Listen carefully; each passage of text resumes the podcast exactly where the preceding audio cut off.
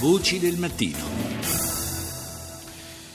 E cominciamo a parlare di attualità internazionale, lo facciamo partendo dalla Colombia, da Bogotà, in collegamento con noi il giornalista freelance Simone Bruno. Buongiorno.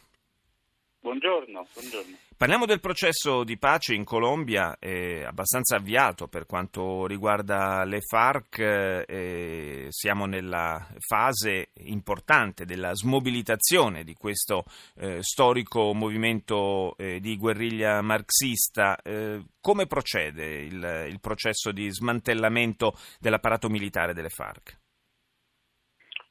Il, il, processo con le FARC, perché di, di, processi in questo momento in realtà in Colombia ce ne sono due, no? c'è quello con le FARC che è quasi finito e invece quello con il secondo gruppo guerrigliero che è l'ELN, l'Esercito di Liberazione Nazionale, che è giusto all'inizio. Sì. Dunque il processo con le FARC eh, va abbastanza bene, questa settimana, diciamo, insomma, la settimana passata è, stato, eh, è finita la fase in cui i guerriglieri uscendo dalla selva, dalle foreste, eh, si sono concentrati in zone eh, speciali controllate dall'ONU. Eh, a questo punto sappiamo anche esattamente qual è il numero dei guerriglieri perché non era una cosa diciamo, conosciuta a priori, sono 6.900 e eh, quindi siamo a pochi giorni dall'inizio del, della consegna delle armi, insomma, che sarà l'ultimo atto eh, che potrà durare insomma, qualche mese, massimo sei mesi, è l'ultimo atto appunto di questo, di questo processo di pace, l'ultimo atto dell'esistenza della guerriglia delle FARC, i cui integranti poi cominceranno a entrare eh, nella vita civile, eh, formeranno un partito, insomma faranno parte in qualche modo della, della società eh, civile colombiana. Qualcuno denuncia il fatto che nelle zone dalle quali si sono ritirati i guerriglieri eh, sia invece eh, aumentata la, la pressione, la presenza da parte di gruppi paramilitari.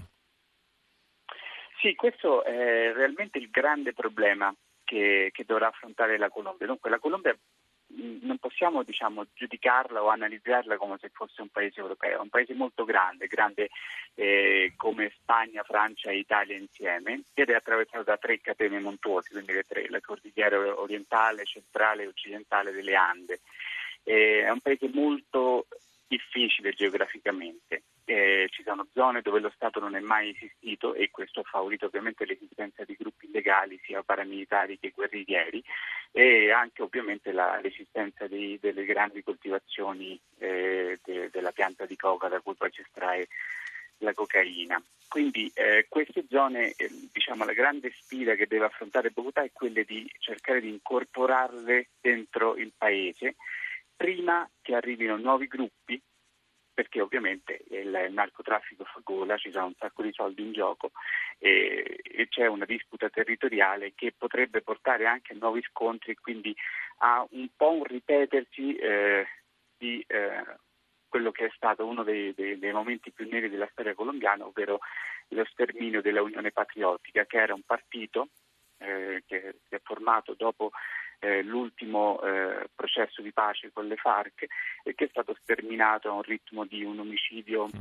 ogni 19 ore per 7 anni, un totale più o meno di 3.000 persone che sono state fatte fuori. E quindi siamo più o meno in questa situazione in cui questi nuovi gruppi stanno, stanno diciamo, arrivando, questi neogruppi paramilitari stanno arrivando in queste zone e alcuni leader sociali, leader vicini eh, a, diciamo, ai movimenti eh, contadini o addirittura anche vicini alle FARC sono stati uccisi, diciamo, nelle ultime settimane sono state uccise più o meno 18 persone. E infatti questo, questo, dato è un altro dato preoccupante, questa ripresa degli omicidi a sfondo diciamo, politico e sociale nei confronti appunto di esponenti del mondo del sindacato o difensori dei diritti umani. Io ringrazio Simone Bruno per essere stato in collegamento con noi da Bogotà.